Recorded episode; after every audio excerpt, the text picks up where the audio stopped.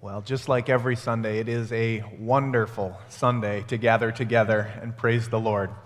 Uh, my name is Matt Bennett, again, uh, for those of you who don't know me, and it's a joy not only to be here on this Sunday where we get to take in the harvest offering, but also to continue our progress through the book of Matthew.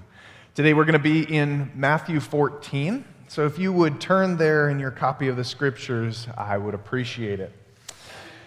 Today, though, while you're turning there and while we will be in Matthew 14, I want to begin by asking you to call to mind a few stories from the Old Testament that I think are going to be important for us to be having in the back of our minds as we read through this chapter. I want you to think of what we saw, that great moment in Exodus 3, where Moses sees a burning bush that is burning but not consumed, and he turns aside, and from that bush, he hears the awesome declaration of who God is through his covenant name, the great I am. I want you to call that story to mind. And I also want you to have in the back of your mind a few chapters later in Exodus 16, where Moses had been used of the Lord to draw the people out from Egypt, out from under the hand of Pharaoh who had been oppressing them. And they saw the Red Sea miraculously parted, and now they find themselves in the wilderness. And these people turn to grumbling because their bellies are empty. I want you to remember how God provided for them by raining bread down from heaven providing for them in the wilderness while he yet promised and pointed ahead towards a day that he would lead them into a land that would be marked by even more abundance and overflowing provision.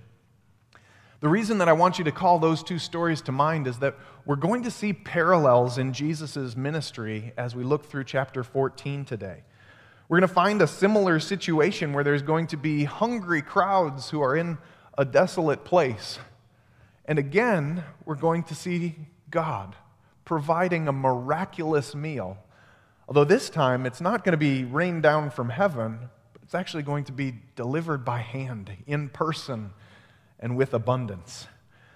And again, like Moses standing at the burning bush, fearfully contemplating what God was calling him to do to go before a mighty, powerful ruler and call his people out, we're going to encounter Another group of fearful people who are again comforted by the, the name of their God and his nearness in the presence of Jesus. But that's getting ahead of ourselves a little bit. And at the beginning of this time, working through the Word, we need to ask the Lord to open our eyes and our hearts to His message. So, would you go to prayer with me and ask that the Lord would do that? Father, you are good. And you are not only good in and of yourself, but you are good to us. We see that in the message, the person and work of your Son, who's taken on flesh and dwelt among us, who has satisfied all of the longings of our heart and filled up the promises of your covenants by taking on the penalty for our sin, bearing it away on our behalf, by rising in victory over death that we might not fear it, but by faith in Him, hope for our own resurrection, by sending your Spirit as Jesus serves as our great high priest, pleading His blood on our behalf in order that we might have a foretaste of that great day in eternity when we will dwell in your unmediated triune presence. Father, as we look into your word today, would you help us to not only see the beauty of what you've done in Christ, but also to long for, hope for, and rejoice in the secure hope that is to come in his presence. We ask this in Jesus' name and for his fame. Amen. I want to begin by giving a quick roadmap or overview as to where we're going to be going today in Matthew 14.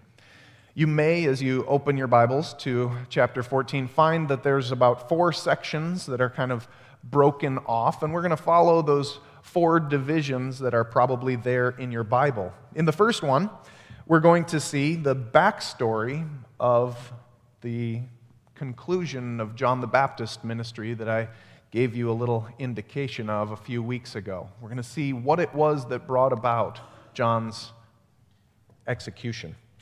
Then we're going to look at a couple of familiar stories that, if you've been around the church, you've probably heard them before. The story of Jesus feeding the 5,000 and then turning around and walking on the storm tossed waves of the sea. And then, as this chapter concludes, we're going to see how Jesus' ministry continues to fill out Israel's messianic hopes and expectations. And as we do that, I hope what we're going to see is what I'm seeing as the, the big idea, the main point of this chapter, and that is that King Jesus provides Israel's fullness, and he is worthy of our worship. Before getting into Matthew chapter 14, though, it is helpful to remind ourselves of where we were last week. Because as Jeremy walked us through some of the parables that talk about the value of Jesus' kingdom, it's going to stand in pretty sharp contrast to the first story that we're going to encounter.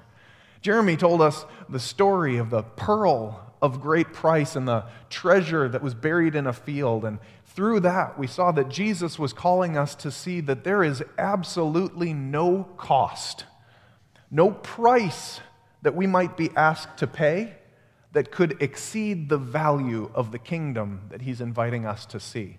There is nothing that could be asked of us that could surpass gaining the kingdom of this king. And yet, the reality is, this is terribly counterintuitive to the way that we think of life and we think of our possessions and assets. We are more inclined to guard and protect our investments and assets than what this would uh, incline us to see. And as we start in on Matthew 14, we actually see a story that stands maybe more familiar than it might initially present itself of someone who is likewise inclined not to sell everything that he has in order to gain the kingdom of God, but rather to sell out his integrity in order to try and protect his hollow and shallow kingdom that he's crafting for himself. Listen along as I read beginning in verse 1. At that time, Herod the Tetrarch heard about the fame of Jesus, and he said to his servants, this is John the Baptist. He has been raised from the dead. That is why these miraculous powers are at work in him. For Herod had seized John and bound him and put him in prison for the sake of Herodias, his brother Philip's wife, because John had been saying to him, It is not lawful for you to have her. And though he wanted to put him to death, he feared the people because they held him to be a prophet. But when Herod's birthday came, the daughter of Herodias danced before the company and pleased Herod, so that he promised with an oath to give her whatever she might ask. Promised by her, or prompted by her mother, she said, Give me the head of John the Baptist here on a platter. And the king was sorry, but because of his oaths and his guests, he commanded it to be given. He sent and had John beheaded in the prison, and his head was brought on a platter and given to the girl, and she brought it to her mother. And his disciples came and took the body and buried it. And they went and told Jesus. This is a pretty grotesque story.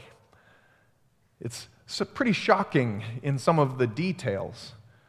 It may not be surprising, after all, given the fact that we foreshadowed this a few chapters ago, saying that John's imprisonment was going to end with his beheading.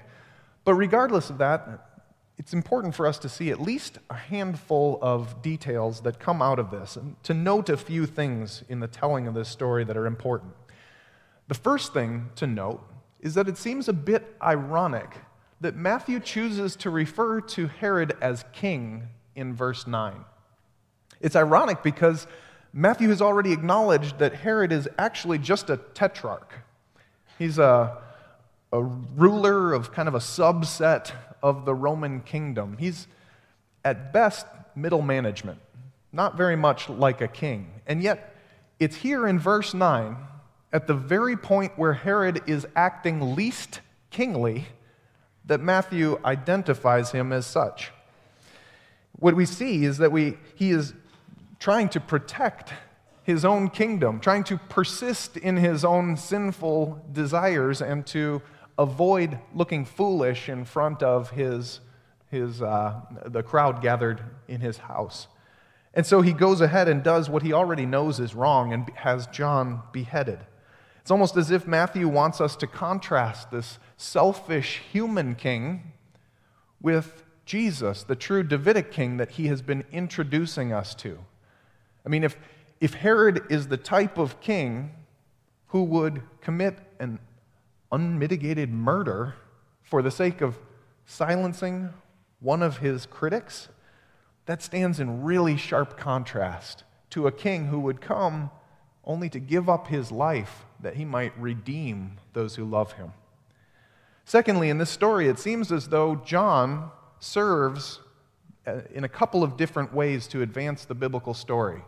One of the guys on the preaching team pointed out to me that not only does John serve as a precursor for Jesus' ministry, where his message gets him in trouble, gets him imprisoned and rejected, and ultimately leads to his death, and serves as a foreshadowing of what is to come, but it also seems to be mimicking much of what we've seen through the Old Testament. All those prophets who came before, who spoke God's word to a rebellious people and were rejected and sidelined and silenced. John seems in this way to be standing in good company, despite the fact that his message of uh, his prophetic, uh, prophetic task has brought him to death. But third, what I want us to see in this, in this story is that we might be inclined to think that this is far off and something we can't relate to at all. I mean, there's a, a king with power who is murdering people in order to silence their critique of his lifestyle and his choices. That seems far removed from our situations, doesn't it? But the reality is, it's, it's probably not as far away from our experience as we might think. If you were to think back in your own life, you could probably come up with a number of examples of ways that you've been confronted either by the word or by another Christian, by something in your life that's not in keeping with the way that the Lord has called us to live, and you've tried to find ways to blunt the message, to silence the messenger, or to avoid the people or situations that might press on your sin. It's a foolish tactic, but it's one we're all prone to, isn't it? I can't help but think of comparing this foolish tactic of trying to silence sins to a story from my college days. One of my college buddies found himself in a situation that many college guys do, and that he was smitten with a young lady. And at the same time, he also found his bank account at just about nothing. Well, during his courting of this lady, he managed to scrounge up enough money to take her to a fancy restaurant in a city about 45 minutes away. And he asked her on the date, and she said yes. And so he was all set for this, this date where he was going to show off that he could provide a great night for her. Well, on his way to pick her up, he had a problem in that the little indicator on his dashboard that his gas tank was almost empty lit up, began to warn him that he needed to fill up the tank. Well, of course, had a dilemma. Do I persist in taking her to this faraway place and this nice restaurant and hope that we have enough gas to get there? Or do I admit my situation, maybe look a little embarrassed, fill up the tank, and see if we can do McDonald's? The reality that he chose was a little bit easier solution, he thought, in that he had a roll of duct tape in the back seat, which he quickly ripped a little portion off of slapped it over the warning light, and solved the problem, so he thought. Their uh, long walk home that night, which I actually believe, if I, if I recall correctly, involved some hitchhiking, turned out to be much more embarrassing and ultimately more devastating for their potential future relationship than it would have been for him to have heeded the warning of the light in the first place and to have uh, swallowed his pride and maybe taken a detour. He might have been able to make this warning light invisible in this situation, but the clear truth of the matter is his gas tank was still bone dry. In the same way, John the Baptist might have been silenced in terms of his challenge to Herod, but Herod's depravity still remained unchanged. Between these two stories, then, we begin to see that there is something of a common human impulse to avoiding or silencing voices that might call us to the carpet for our sinful inclinations. We may find that if we are confronted by someone challenging us, we would be tempted to try to bend the rules or interpret things just enough to be able to justify whatever it is that we desire. And if we can't do that, our next step might be trying to silence or to mute any sort of a voice that would call us to account. And we probably don't often find ourselves silencing those voices by putting heads on platters, and we probably also don't slap duct tape over the mouths of people who come to us trying to challenge us with the word, but we do have plenty of other ways that we find ourselves canceling or muting or ignoring or cutting off others who would challenge us in our questionable choices and self justifications, don't we? Think about the ways that sometimes we conduct conversations around some of the hot button items that tap into our sinful inclinations. Think about the ways people have conversations about sex and sexuality, or lying, or trying to twist the truth to make ourselves look good, boasting, self aggrandizement, slander, hatred, greed. All these things that are latent within us that we try to, we try to finagle our ways around. Oftentimes, we know implicitly what the Bible would call us to, and that it would challenge the fulfillment or satisfaction of those desires in the way that we'd go about. But we also know that if we look hard enough, we can find somebody, somebody's voice that will make it okay, that will twist the truth just enough to satisfy us, just like slapping some duct tape over a warning light. We can find someone's advice that will help us to cover over the warning voices of others with ex- excuses and explanations that oftentimes begin with phrases like, Wouldn't a good God just want you to be happy? Or, The Bible can't possibly mean that. Not in this day and age. That was for a time prior. Or, well, if it doesn't hurt anyone, how could it be against God's will? Or, the Bible isn't speaking about the way things are today. That was a time in the distant past. Or, well, that works fine unless you want to get run over. You need to make sure that you can get yours. With so many voices that we can give our ears over to these days, it's easy for us to just take a page out of the, the playbook of Herod and Herodias and do what they did here. We can find ourselves pursuing immediate gratification, satisfaction of our sinful desires, and we can find plenty of duct tape solutions to ignore, silence, mute, or cancel those who would challenge us. But, friends, this is not the way of the kingdom. And this is not the way of the community that is this church. We are a people who are committed to being shaped and challenged, encouraged and convicted by the Word of God, even when it steps on our toes or confronts some of our sinful inclinations, even when it calls us to fight our instincts and our passions. The reality of a body like this is that every member is invited and held responsible for encouraging one another with the word, but also being willing to lovingly confront one another when our lives are walking wayward of what the Lord has called us to. And likewise, members of Jesus' kingdom do not respond to such challenge by trying to silence the voices or squeak our way out of being held accountable to it, but rather we receive such counsel with gratitude, humility, and repentance. So I pray that we here at Grace Baptist Church are increasingly marked by that willingness and that attitude that would bring us under the authority of Scripture and alongside of one another as we seek to live out this kingdom. But as we continue through Matthew 14, we find that Jesus' kingdom isn't just about confrontation, it's also about the beauty and the incredible privilege that it is to be in the presence of this king. Continue reading with me in verse 13. And when Jesus heard this, he withdrew from there in a boat to a desolate place by himself. But when the crowds heard it, they followed him on foot from the towns. When he went ashore, he saw a great crowd and had compassion on them and healed their sick. And when it was evening, the disciples came to him and said, This is a desolate place, and the day is now over.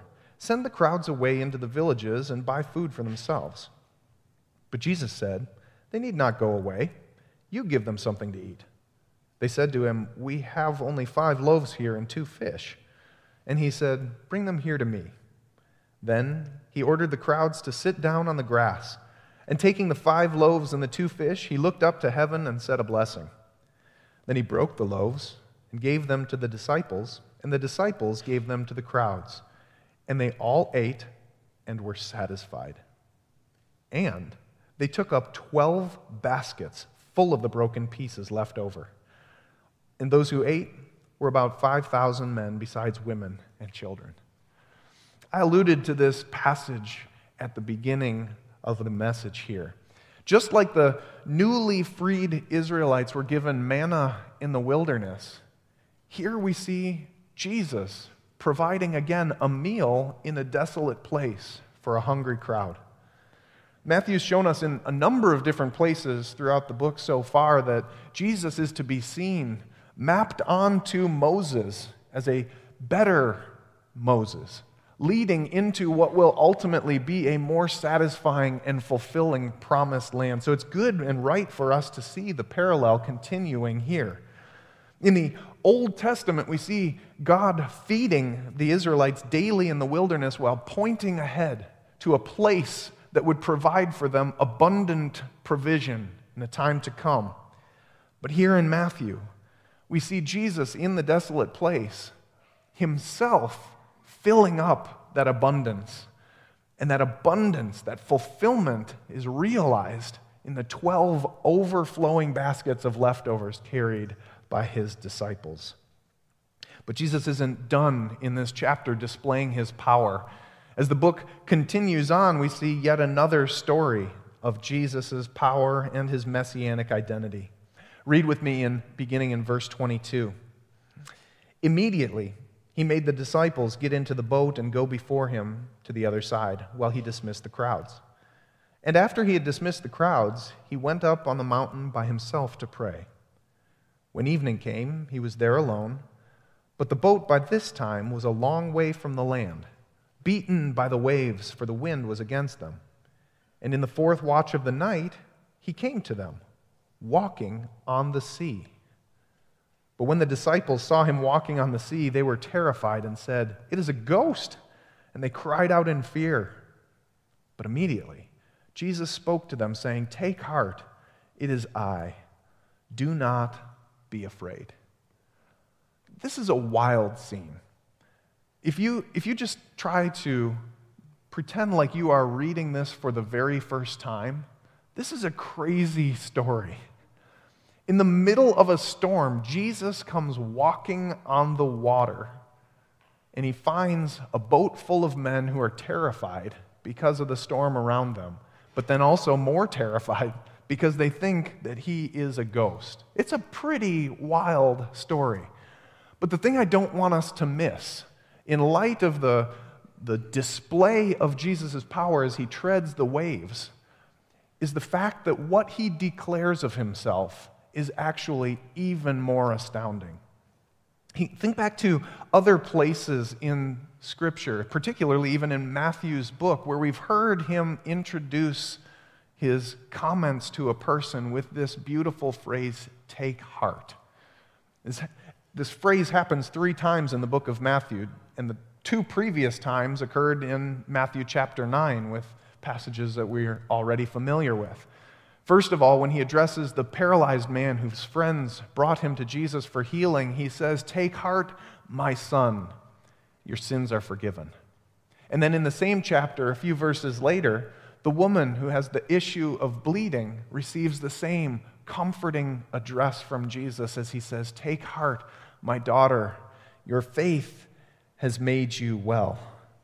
But here, in this third and final time where he uses this phrase, he comes to his disciples and he says, Take heart. But rather than following it with a term of endearment or familiarity, he follows it with a declaration of his identity. Take heart, it is I. It is that identity that is the basis upon which he invites his disciples to take heart and to be able to find their fears cast out. In fact, the particular language that Matthew uses here is powerful in identifying Jesus as God. The phrase that is translated, it is I, is actually connected to the places where we see Yahweh identifying himself as the I am in Exodus with the burning bush.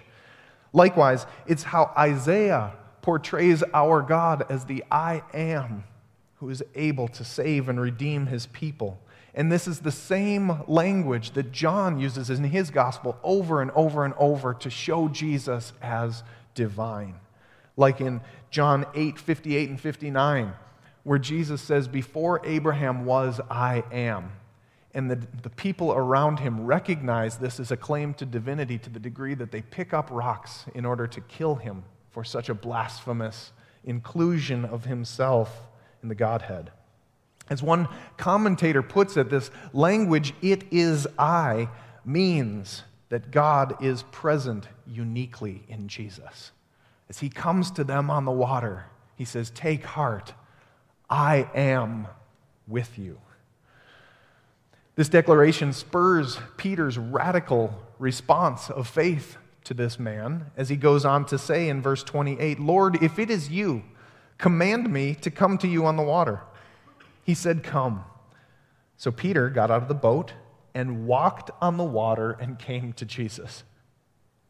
But when he saw the wind, he was afraid. Beginning to sink, he cried out, Lord, save me. Jesus immediately reached out his hand and took a hold of him, saying to him, O you of little faith, why did you doubt? And when they got into the boat, the wind ceased. And those in the boat worshiped him, saying, Truly, you are the Son of God. In this passage, we first see Jesus laying claim to being divine. But then immediately we see his disciples following suit. And when this man gets into their boat and the waves are calmed, they do the only proper thing they worship. And they recognize him as truly the Son of God. We'll see this made a little bit more emphatic in a couple of chapters in Matthew 16, where again Jesus will be identified as the messianic Son of God. But it's worth noting here that with all that the disciples have seen up till this point, and in the midst of a storm tossed night that has mysteriously been stilled by the presence of the I am in their midst, they are beginning to be the ones who have eyes to see Jesus for who he truly is. Before we skip over it, it is worth looking at this incident between Jesus and Peter for just a moment. What we see is after Jesus calms Peter's jittery nerves with the declaration of who he is, Peter pops up as impetuously as ever and he asks for something of a crazy command. He says, If it's you, call me out onto the waters. Jesus simply responds to this request by saying, Come. And wild as it is, Peter pops out of the boat and begins to walk on the water towards his Lord. Again, think about reading this for the first time. What a bizarre story. And yet, this is where the, there's a twist in the plot because Matthew doesn't spend much time talking about how successful Peter's walk is. Rather, he turns to say Peter began to see the wind, was afraid, and sunk. And he cries out, Lord, save me. You may have heard this passage preached at various times, uh, somebody pointing out the fact that Peter sees the wind and begins to fear, which is such a silly thing, right? How do you see the wind? It's invisible. And they might have compared the fact that Jesus is substantial. And when we're looking at him, we're walking on the water, but when we get distracted by something as insubstantial as the wind, we begin to sink. And you might have heard somebody asking the question then, well, what is it? What is the wind that's distracting you from Jesus? The implication then is, what is it that's stopping you from doing the impossible? Now, that that might be a good question to ask, and it, it can be helpful, I suppose. But today, what I want to draw our attention to is not Peter walking on the water, but rather Peter's faith as it's on display as he begins to sink. Having seen the wind, Peter begins to sink, and his cry gives us evidence that there is a developing reflex of faith within him to cry out in a time of need to the one who is willing and able to save him. And we would all do well to embrace that same cry Lord, save me. What we see is Jesus responds immediately, stretches out his hand, takes Peter by his hand, and rescues him into the boat. We might watch this scene unfolding, and we might think that Peter's faith is on most brilliant display as he's treading the waves and moving towards his Lord. But I think it's perhaps most realistically portrayed, at least in terms of my experience, in the, that moment as Peter begins to go underneath the waves, when he calls out in faith to the one who can and will save him. I mean, this is where our faith is most regularly called for, isn't it? I don't know about you, but more often the faith that I find myself needing to exhibit is that of a soggy sinker rather than a water walker. One who cries out to the one who will come, reach out and draw me into the boat. That posture of humility, knowing that I am desperately in need of the Lord, and grabbing his hand as evidence that he is willing and able to restore and rescue.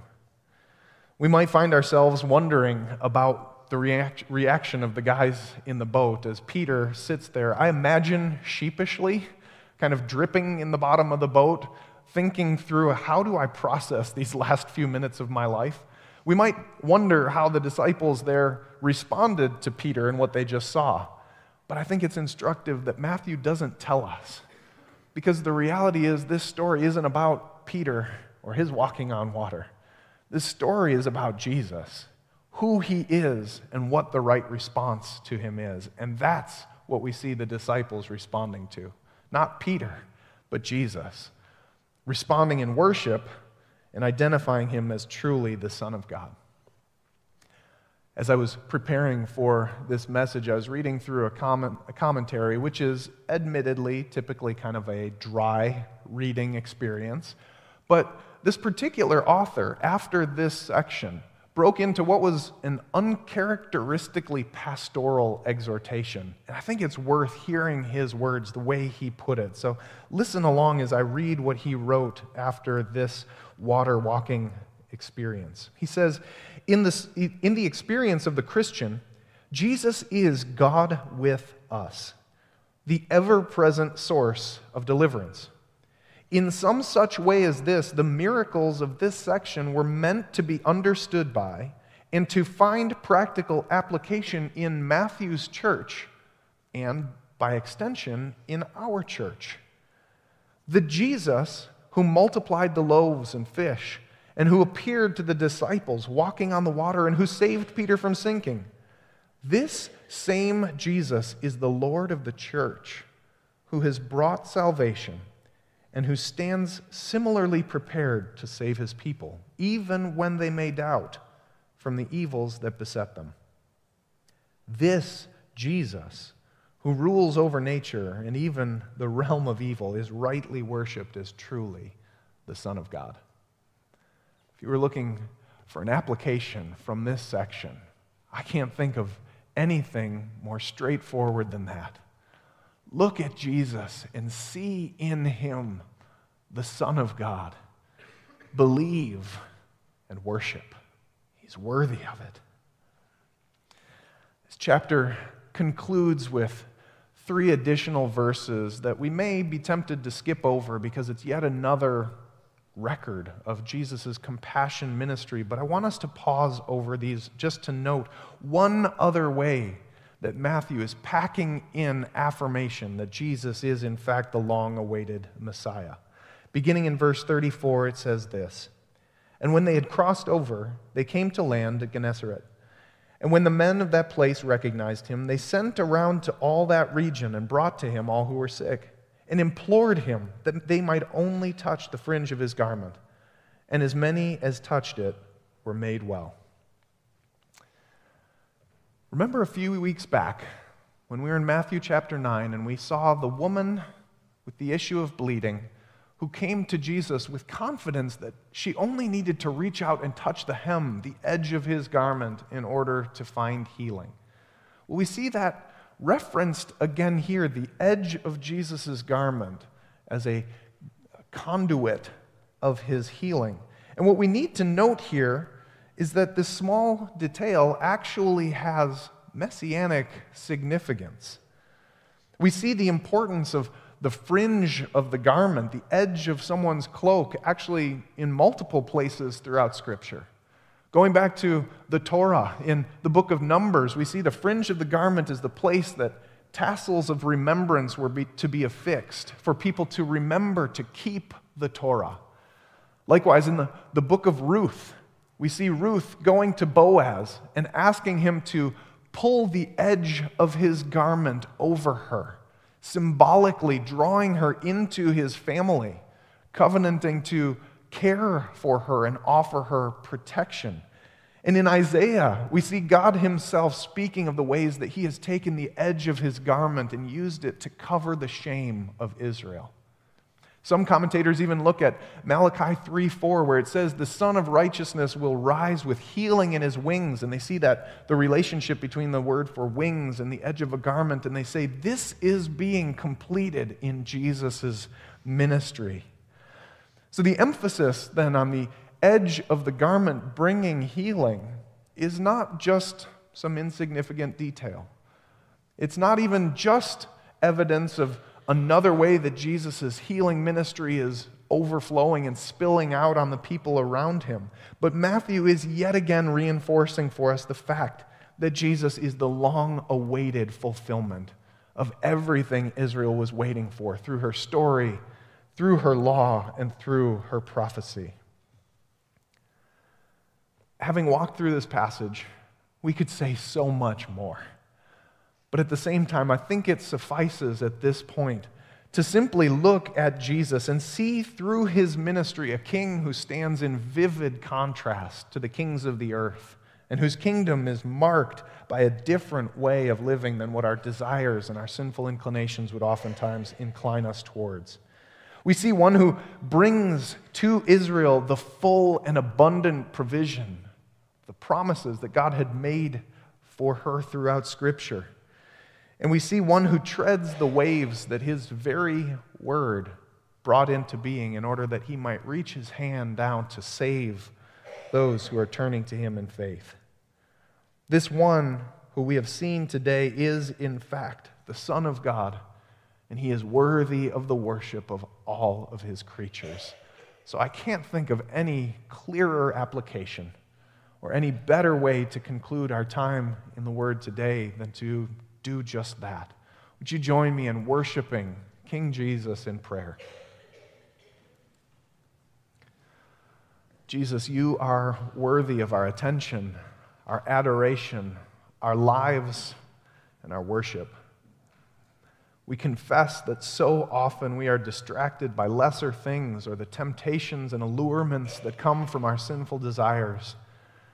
And yet, Lord, we long to be led by your Spirit to live in light of the good promises and good ways of instructing our days that you have put in front of us, that we might live lives pleasing to you, satisfying of the purpose that you give us, and productive of a worship that would make you glad. You are worthy of our praise and you are kind to receive it in the blood of Christ, Lord. So would you do that this day and in the coming days as we go from here? It is in Jesus' name and for his fame that we pray these things. Amen.